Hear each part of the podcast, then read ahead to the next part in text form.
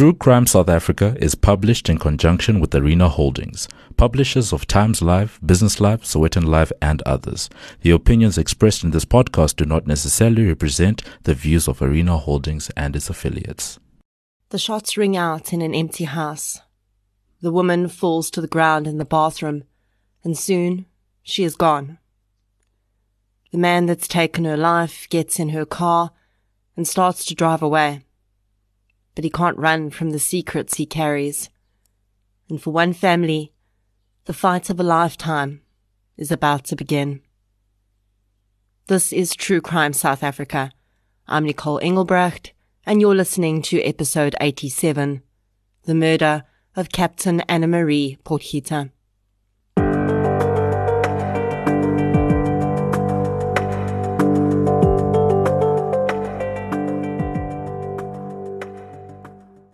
The 1st of August sees the start of Women's Month, so it's the perfect time to binge watch both seasons of the CBS original true crime series, The Real Prime Suspect, on DSTV 170.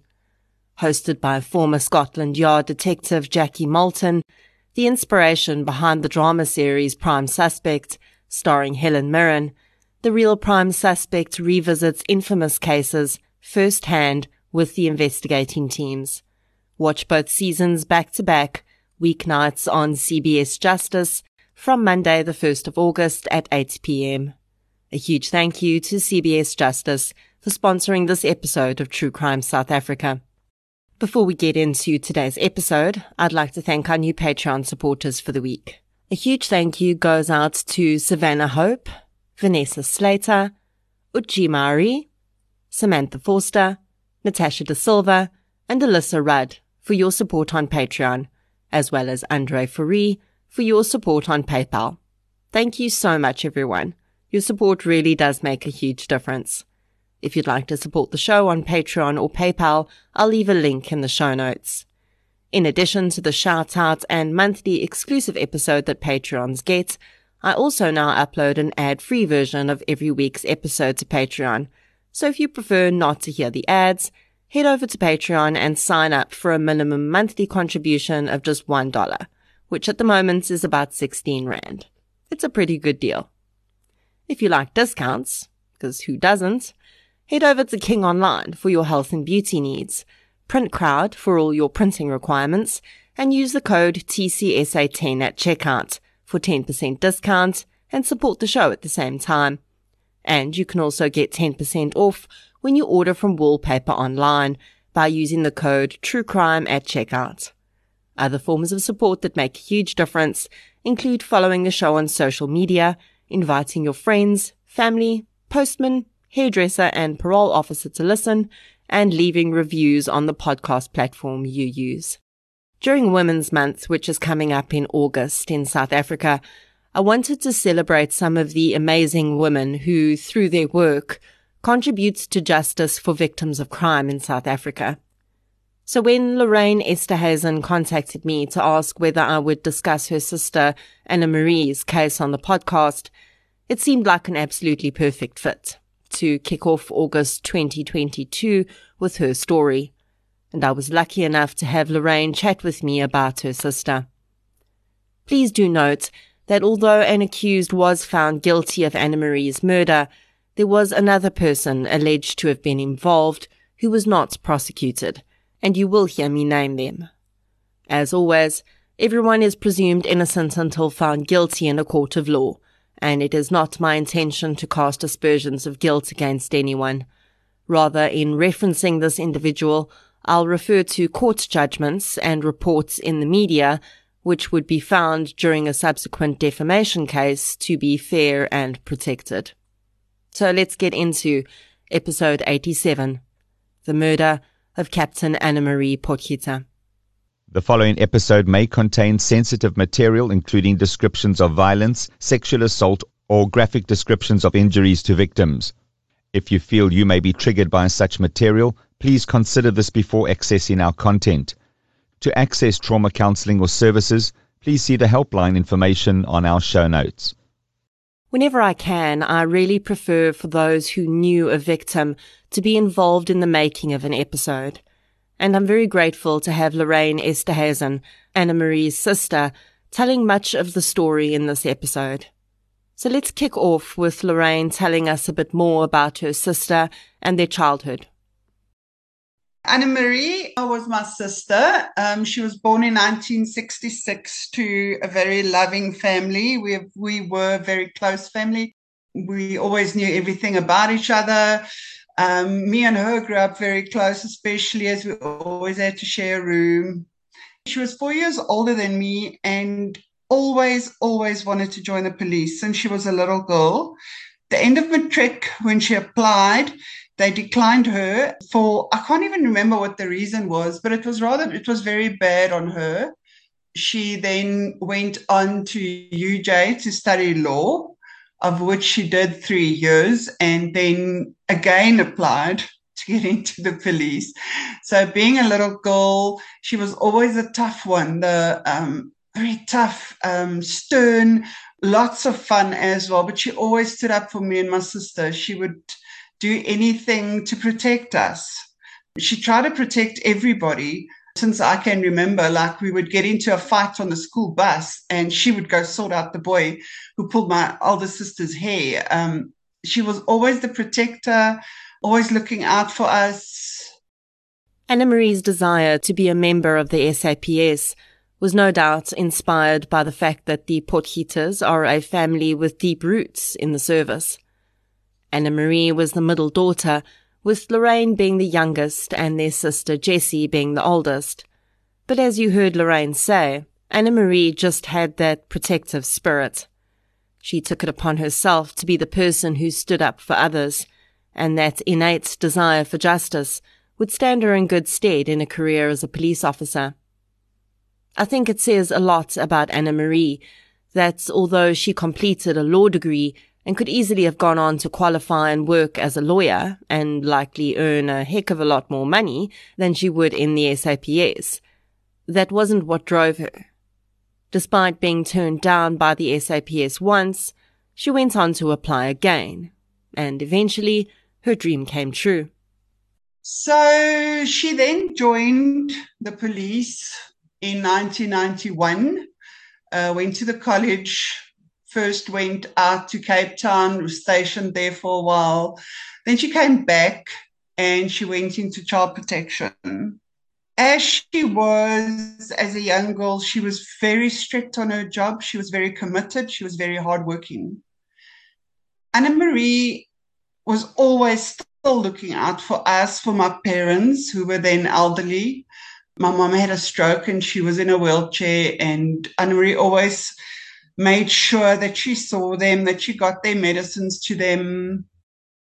Anna Marie would eventually end up at the Child Protection and Sexual Offences Investigation Unit in Benoni. She was a formidable detective and involved in some of the most high profile child abuse cases in that region. One such case was that of the serial pedophile and rapist Peter Pata. She also rescued a five year old boy known only as Baby H from deplorable abuse. These were just a few of the cases Anna Marie was involved in during her 10 years with the Child Protection Unit. In 2005, Anna Marie received news that she was going to be promoted to the rank of superintendent. She was over the moon, and it was all she could talk about. Anna Marie's life was coming together beautifully. She was successful in a career she loved. She was renovating her home in Pretoria, planning on buying a new vehicle, and she was in a relationship with her boyfriend, Peter Brunt. With her promotion coming, though, Anna Marie shared that she might want to move into a different focus of investigation. Understandably, the emotional toll of working with abused children was becoming a bit much the end of 2005, she was with us for Christmas. She then said to me on Christmas Day that she's had enough of child protection. She can't handle all of these broken children, broken families, and these poor kids not knowing how to live the rest of their lives after being abused or uh, whatever had happened to them. So Christmas, she said that she had kind of she couldn't handle all of this anymore. It was becoming a bit much, and well, obviously, we just all listened and we were like, yeah, you say this now, but you're never going to leave child protection. Because that was actually her passion. That's what she did. Um, she stood up, like when we were kids, for whoever couldn't stood, stand up for themselves. So she still did the same. So, although her family didn't really think Anna Marie would ever leave child protection, the world really was her oyster. She made a point of continuing her education, and in January 2006, she was on study leave as she prepared for an exam she was writing on child psychology. Her and her boyfriend, Peter Brunt, did not live together, but while she was on leave, she decided to go and stay with him at his plot in Vereeniging. Peter and Anna Marie had been together for some time. Their relationship had not always been smooth sailing, and Lorraine said that they had broken up at one point and then got back together again. This second iteration of the relationship had only been going for two months. Peter had been a member of the SAPS for 10 years in the 80s and 90s. He'd been married and had two children from that marriage before he divorced. I asked Lorraine what her experience was of Peter and Anna Marie's relationship, and she said that from her perspective, it seemed to her as though Anna Marie was a lot more invested in the relationship than Peter was. In the week commencing the 16th of January 2006, Anna Marie was staying at Peter Brunt's home. She was due to write her exam later that week, so while Peter worked, she started her days by cycling. Then she returned to the plot, and she would bathe, get dressed, and start studying. Peter Brunt was going to be away for work for a few days that week. Accounts differ as to whether he was going to be away for the Monday, Tuesday, and return on the Wednesday, or whether it was just the Tuesday. Brunt told police he'd left in the early hours of Tuesday the 17th and last saw Anna Marie at the gates at 6:30 a.m. when they said goodbye. Although the couple were in the habit of speaking on the phone at least once a day, Peter and Anna Marie did not speak on the phone on the night of Tuesday, the 17th of January. Peter would later say he hadn't had air time to call her. He did not appear to find it strange that Anna Marie also did not call him that night, even though she was alone, save for the workers that lived on the land, on an isolated rural property. On the morning of Wednesday, the 18th of January 2006, Peter returned to the area he lived and worked in.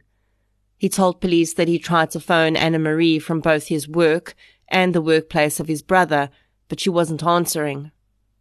From the information available to me, there are two accounts of what happened next. One is that he'd returned to the house to find that Anna Marie's car was gone and she was not in the house. The other is that he started phoning her co-workers at the CPU, and when he realized they also didn't know where she was, he'd asked some of them to come with him to the house. Either way, when Brunt walked into his house, he found his bathroom covered in blood. Lorraine says that he would later tell police that he'd thought two of his employees had had a fight in the bathroom. At some point in that day, Brunt claims to have made a call to an investigator at the local SAPS office and opened a missing persons docket for Anna Marie. This claim was one of many that would be left unchecked on the paperwork I saw, meaning that the claim had never been verified.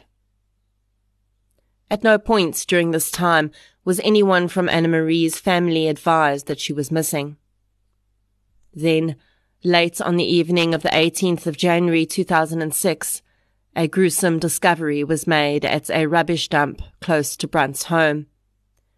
At quarter to 11 p.m., Dr. P.J. Schutte, a district surgeon and pathologist, was contacted by Inspector Steyn of Vereeniging Police.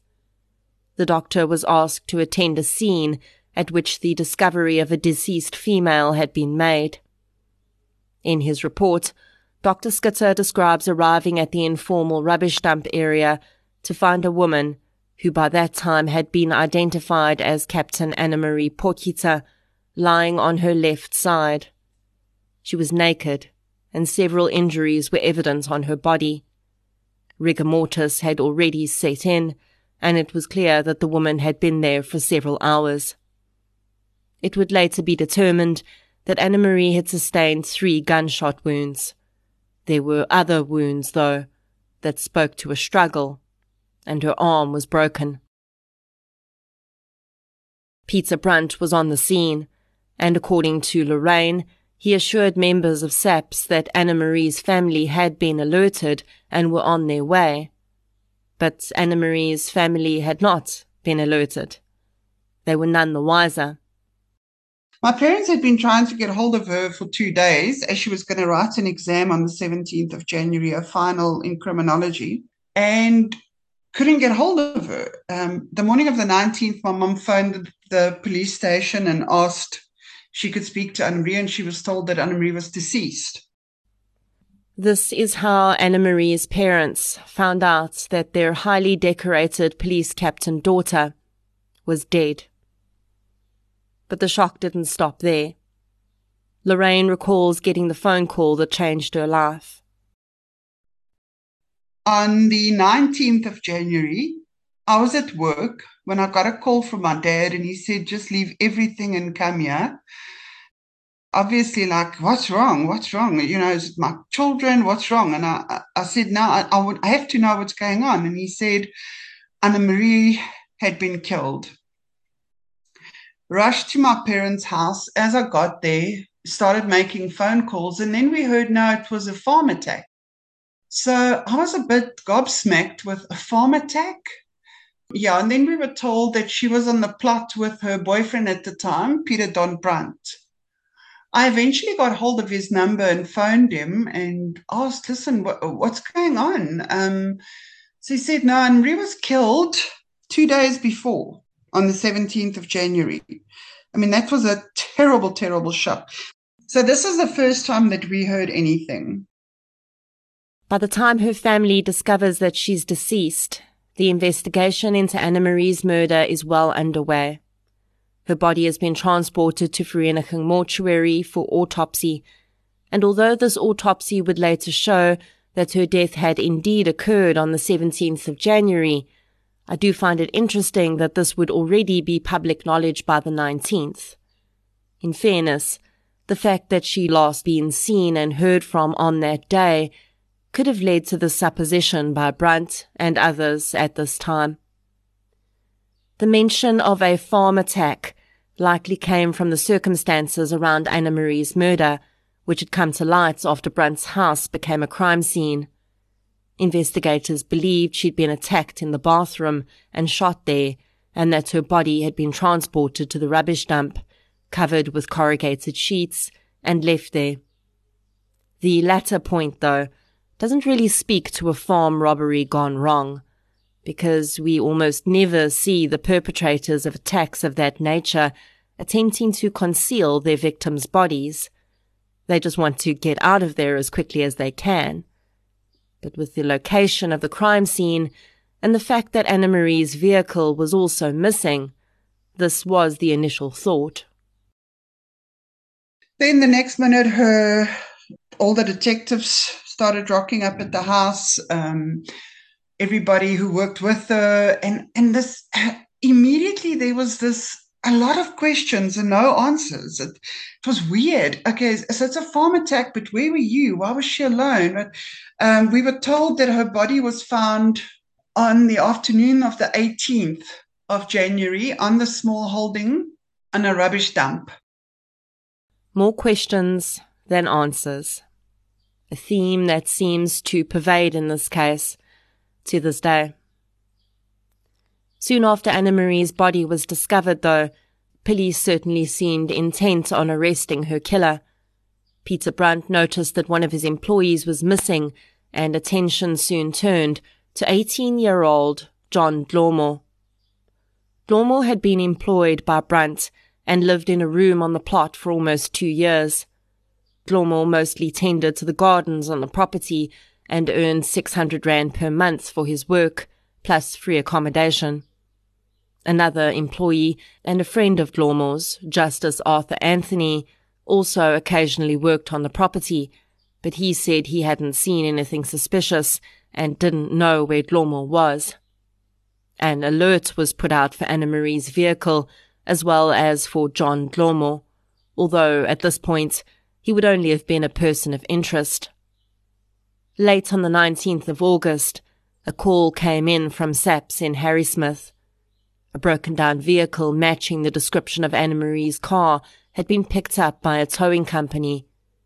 Inside the vehicle, police would find the fingerprints of John Dlomo. Dlomo had, after driving the car so poorly that the engine seized, taken a taxi back to Vereeniging. He telephoned his father to advise him that he was coming back, and his father told the police. When Dlomo arrived at the taxi rank, he was arrested. When John Dlomo was brought in for questioning, police seized the clothing he was wearing. They found a blood stain on his pants, which would later be proven to be Anna Marie's. Inside the vehicle, they found a pair of women's running shoes, also stained with blood, also Anna Marie Potgieter's. After being interviewed by police, Dlomo provided a version of what had happened to Anna Marie. He also implicated another man, Justice Arthur Anthony, as having been complicit in transporting Anna Marie's body. On the 25th of January 2006, Captain Anna Marie Potgieter was laid to rest. Then we had the funeral. The funeral was a very big thing. Police were there in big force. And then the question started. We were told that three men were arrested for a killing. Um, they were going to appear in, this, in the court the same day as her funeral. So we obviously didn't go. Here, Lorraine says that three men were arrested. At the time, it seems only two men, Dlomo and Anthony, were arrested. The third would not be implicated or even arrested for quite some time. At Anna Marie's funeral, she was buried with full honours. High ranking police officials broke down at her graveside, and police commissioner at the time, Perumal Naidoo, said that he was unhappy with where they were at that point with the investigation. Despite the two arrests, he said that there were too many unanswered questions. He vowed to her family that day that the SAPS would not stop until the truth about Anna Marie's murder was revealed and all the perpetrators involved were brought to book. Journalist Alex Eliseev, who covered Anna Marie's funeral, described how one of the woman's friends and co-workers, Superintendent Celeste van Klaarhorst, had marched up to the grave and bravely saluted her friend. But once back in the crowd, she too broke down. Another colleague, Sandra Lloyd, had placed a squash racket on the flower covered coffin Squash, cycling, and gardening were Potgieter's passions. With their colleague laid to rest, it was time to seek justice for the woman who had only ever sought justice for others in her lifetime. Dlomo and Anthony were denied bail, but it would be another two and a half years before their trial would begin. Then the trial started. During the trial, Dlomo told first that he was he thought that Anmi was a very nice person as she had um, given him clothes and food before. And he went, waited for her. She went cycling that morning before she was going to leave to go write her exam. She went cycling. He waited for her to come back to the house. As she went into the house, he waited for the water to stop running in the bathroom as he had keys to the house, he went into the house and he proceeded to go through to the bathroom where he knew she was and he shot her. He shot her three times. The first um, shot went through her spine, which obviously caused her not to be able to um, get up or protect herself. He then went outside and called Justice and asked him to help him move the body. They took her body outside and they dumped it on the rubbish dump, covered her. One took the weapon, one took her car, and they left. So this is the first story that John Dlomo had presented. That he had indeed killed Anna Marie and that his motive had been robbery. The revelation that the first bullet that had been fired into Anna Marie's body had rendered her paralyzed and defenseless was extremely difficult for her family to hear. The woman was a powerhouse. Had the gun not been involved, she would have taken down John Dlomo easily but she'd had no opportunity to do this, and she'd been rendered utterly at his mercy. But the shocking evidence was not to end there.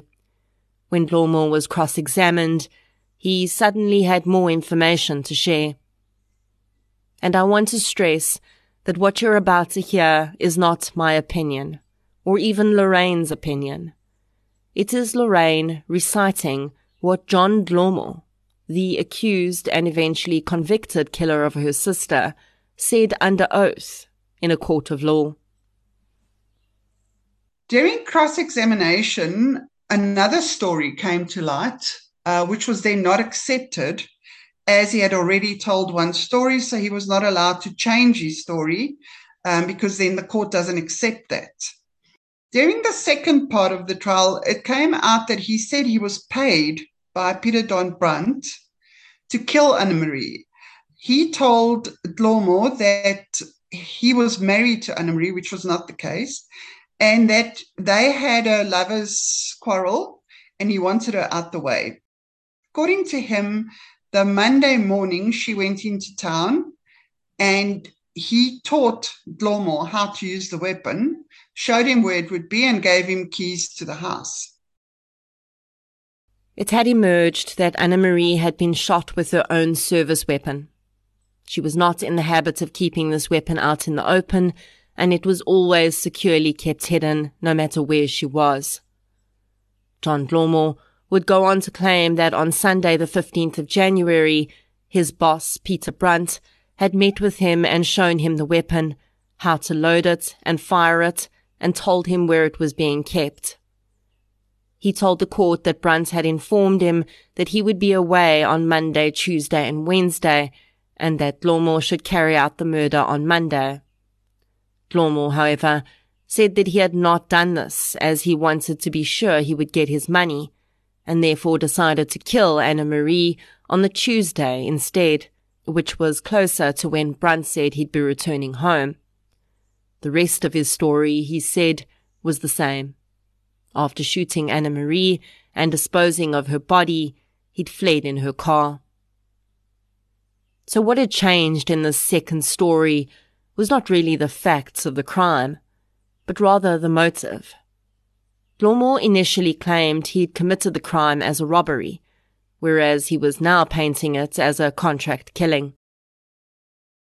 Dlomo claimed that after Anna Marie's car had broken down in Harry Harrismith and he'd returned to Vereeniging, he tried to get his money out of Brandt, but he had never been paid and was arrested soon after. The second version would not be accepted into evidence, as he was deemed to be an unreliable witness. The trial proceeded with Dlomo's original confession as evidence, and in September 2008, Dlomo would be found guilty and handed down a life sentence. But when Judge Margaret Victor read out her judgment, it would contain a section that raised eyebrows. At the end of the hearing, Judge Margaret Victor stated that it was a contract killing orchestrated by Peter Don Brandt. She requested the police and the Department of Justice to investigate further. Excerpts from Judge Victor's judgment read as follows. Quote, Dlomo shot Potgieter dead for 5,000 Rand in a cold calculated contract killing orchestrated by Brunt. End quote. She also said that, quote, on Sunday the 15th of January 2006, Dlomo met Brunt on his small holding in Vereeniging where they concluded an agreement that Dlomo would kill Potgieter for the sum of 5,000 Rand. End quote. She went on to say that, quote, pursuant to the agreement, Brandt gave accused one, Dlomo, a firearm with 10 to 15 rounds of ammunition, and showed him how to use the firearm. End quote. Dlomo's co-accused, Justice Anthony, was acquitted of all charges against him, as it was found that there was insufficient evidence to prove that he knew there was a body in the wheelbarrow he'd helped to push to the rubbish dump. He was released. Judge Victor recommended that Dlomo should never be released on parole. Anna Marie's family was stunned. To them, it seemed that if a High Court judge was including this evidence in her judgments, then surely further investigation was warranted. And further investigation did happen. Paperwork to which I've had access shows a series of questions seemingly included by a member of the prosecution which details several points that need to be clarified in order to proceed with the prosecution against anyone else in this matter. At the time of those documents being scanned in, only three of those inquiries had been ticked off as attended to. One of those questions was that investigators should view bank statements to determine whether money had passed hands from another as yet unidentified party to someone close to Anna Marie, which may have been the actual motive for her murder. And this seemingly even more complex scenario, Lorraine says, is not entirely unbelievable. The cases that Anna Marie was investigating were not just the ones that were made public knowledge. She was investigating child trafficking rings, pedophile and child abuse material rings, not low level stuff. Is it possible that someone who wanted her out of the picture would use someone close to her to arrange a hit? On the Friday after her death, Anna Marie was due to testify in a case against a local school principal who'd been accused of the sexual abuse of several school pupils. Anna Marie was a pivotal witness in that case because she'd found additional victims, which would undoubtedly have put the man behind bars for a long time. Was that worth killing her over? Lorraine says that although they'd entered the courtroom on that day thinking that they were going to close the chapter on the case, really, the fight for justice only started then. For years after Dlomo was sentenced, Lorraine pushed the investigator for news on her sister's case. Eventually, she was able to get that detective swapped out for one Detective Captain Masilela, who went in all guns blazing. Lorraine speaks fondly of the man's hard work and how it eventually came to fruition when Peter Don Brandt was arrested on charges of orchestrating Anna Marie's murder.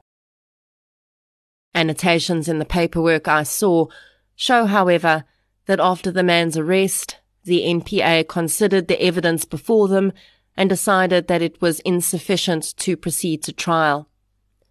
Masilela told Lorraine that he'd managed to locate a woman who claimed she had knowledge that might help secure a conviction, but the woman refused to testify, and although she could have been forced to, hostile witnesses are never a good idea. As I mentioned, a list of items that required further investigation was made, but we have no idea how far anyone got with that. Peter Don Brandt was released, and Anna Marie's family was advised that the NPA would not be pursuing prosecution at that time. And in the years since, they never have. We know that there definitely was a pretty deep look into the case after Dlomo's conviction, because about eight years after he was sent to Mangaung Correctional Center to serve his sentence, he contacted Lorraine and asked her to go and see him. During that meeting, Lorraine says that the man begged her to ask police to stop asking questions. Dlomo claimed he was receiving death threats and that his family were at risk too. Reporter Jill Gifford covered Dlomo's trial from start to finish. The veteran journalist had actually known Anna Marie quite well from other high profile cases she'd worked on, which Gifford had covered. At the time of Dlomo's sentencing, Gifford published an article detailing Judge Margaret Victor's judgment and included the judge's statement around Peter Brunt's alleged involvement. In 2011, three years after that article was published, Peter Don Brunt brought a case of defamation against independent newspapers. In the suit, he claimed that he'd suffered irreparable damage to his reputation and that his fiancée at the time had even considered leaving him after coming across the article in which he felt he was painted as a murderer. He was asking for 500,000 Rand in reparations. When the case was heard in the High Court, the judge determined that independent newspapers was not guilty of defaming Brunt's character.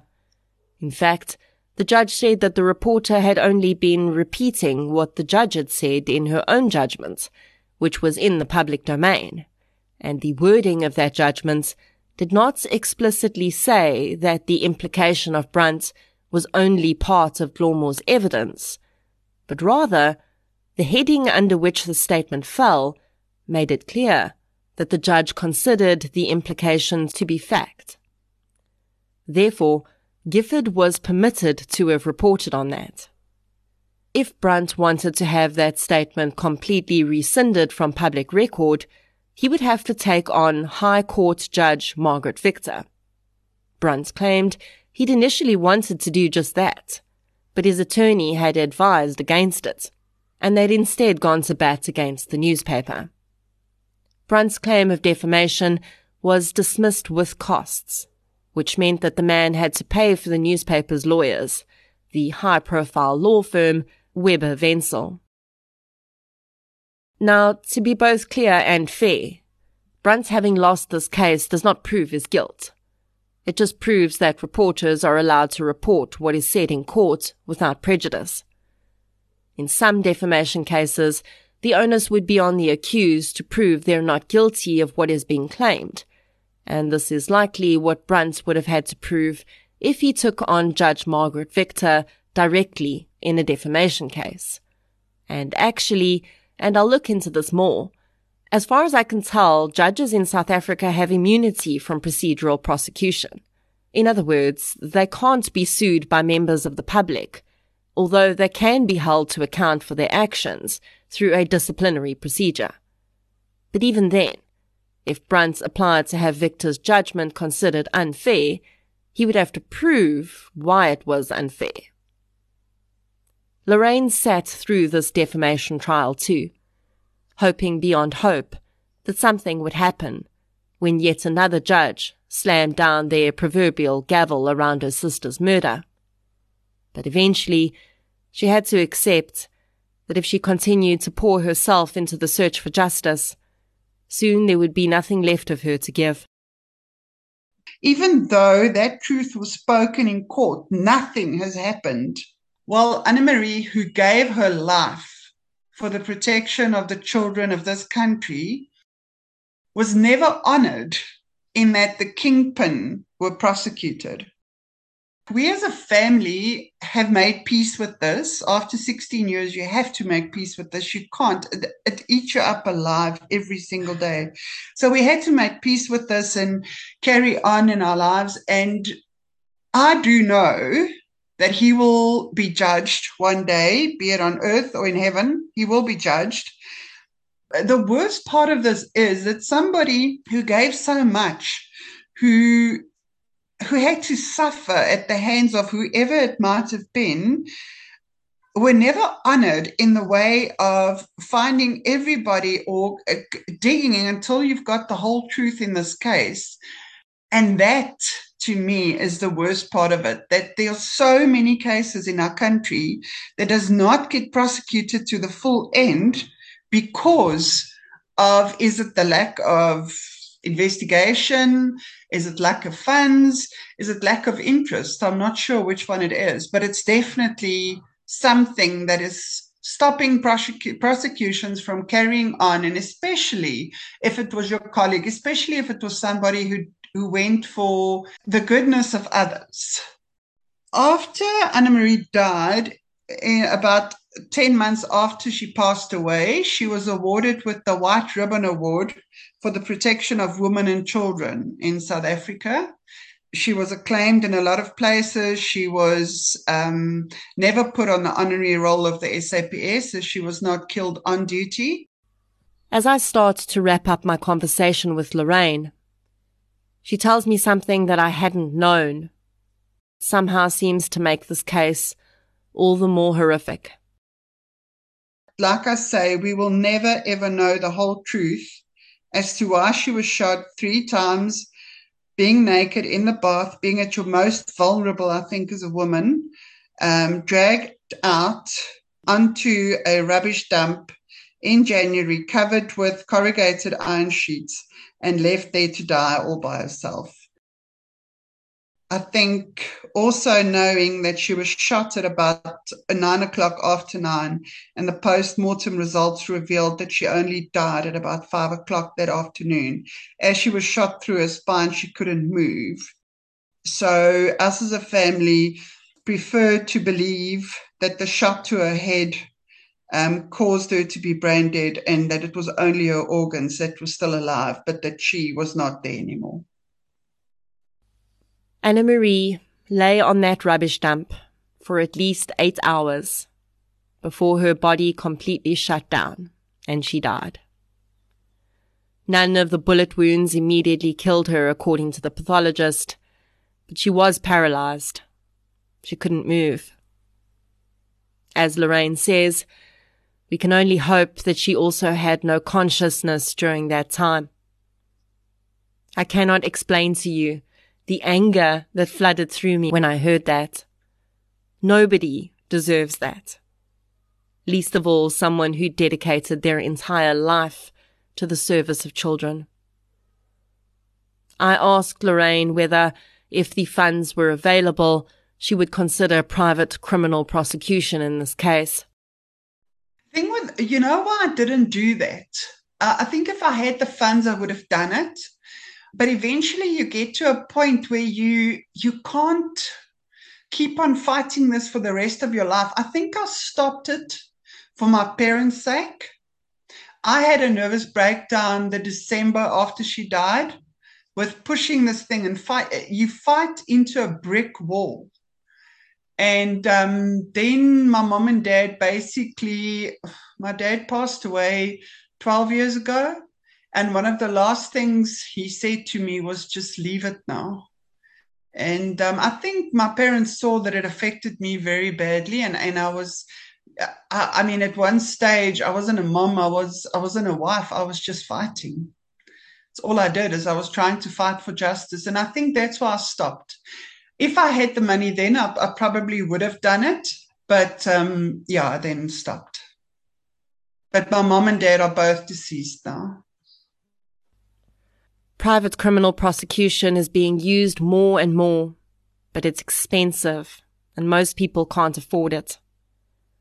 Lorraine's parents wanted justice for Anna Marie just as much as she did, but I think they were watching Lorraine fade into a shadow of herself as she dedicated more and more time and energy to the cause, and eventually they were terrified at the prospect of losing another daughter in the pursuit of justice for the one they'd already lost. And Lorraine expresses how, when she sees headlines now about a murder having been committed, she sees that headline in a completely different light to most people. Because she knows. You know that when I read um, of a murder, well, I mean, when Anna Marie was killed, it was like headline news and that.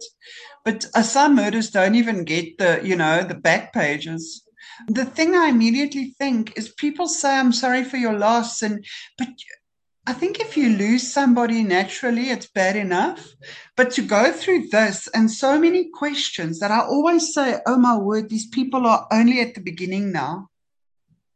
You've got years and years of trying to process this because you can't just mourn this life that's gone, you know? You've, you, it's the unfairness of it. It's the, you know, how, who gave you the right to take her out of our lives, you know?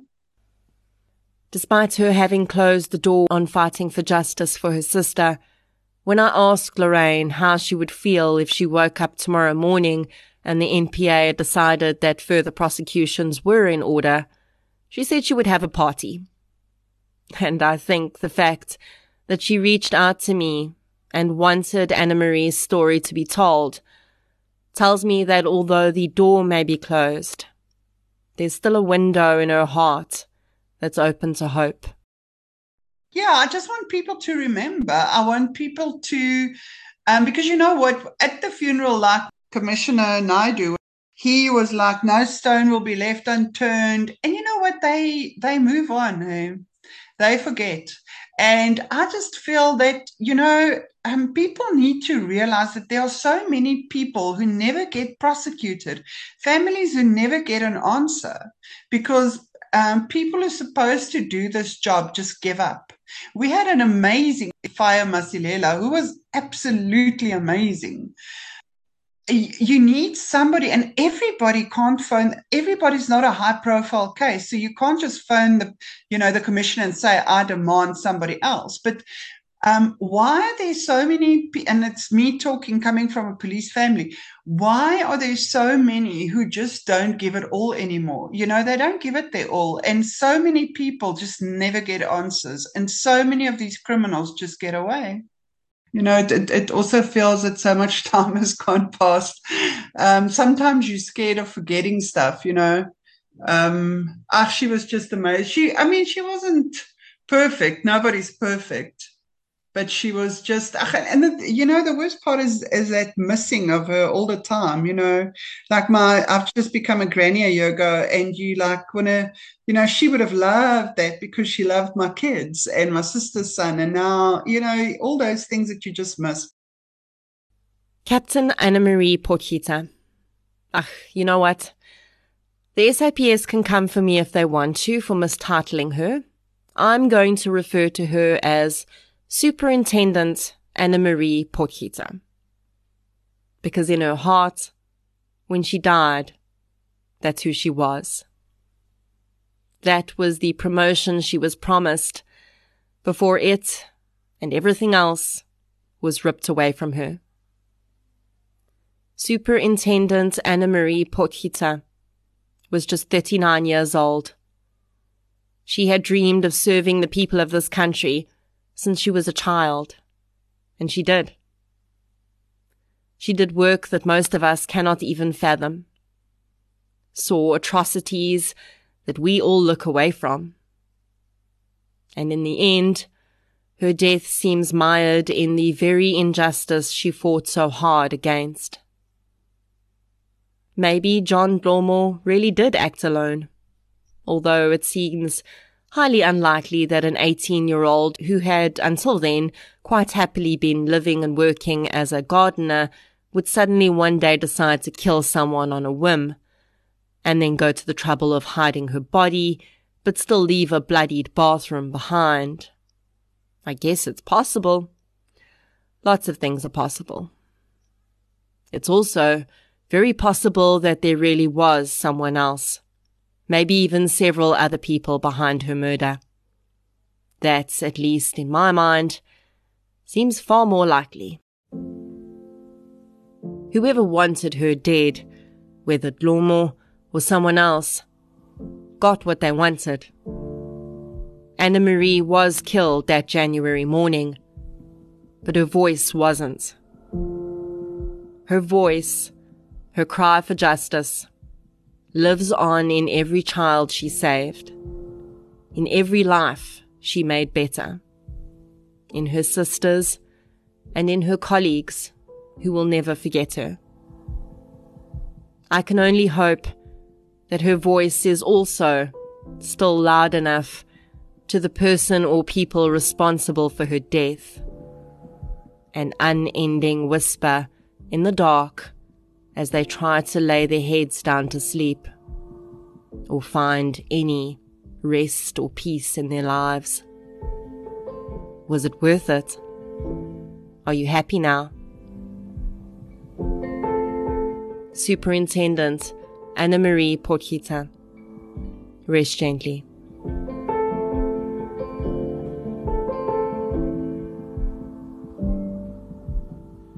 Thank you for listening to episode 87, The Murder of Captain Anna Marie Potgieter.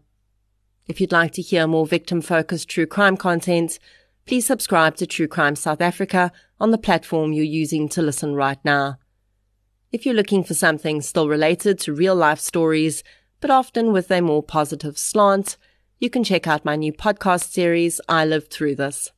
You can follow both podcasts on social media. We're on Facebook, Twitter, and Instagram. I'll be back next week with another episode. Until then, thank you for your support, and I'll chat to you soon.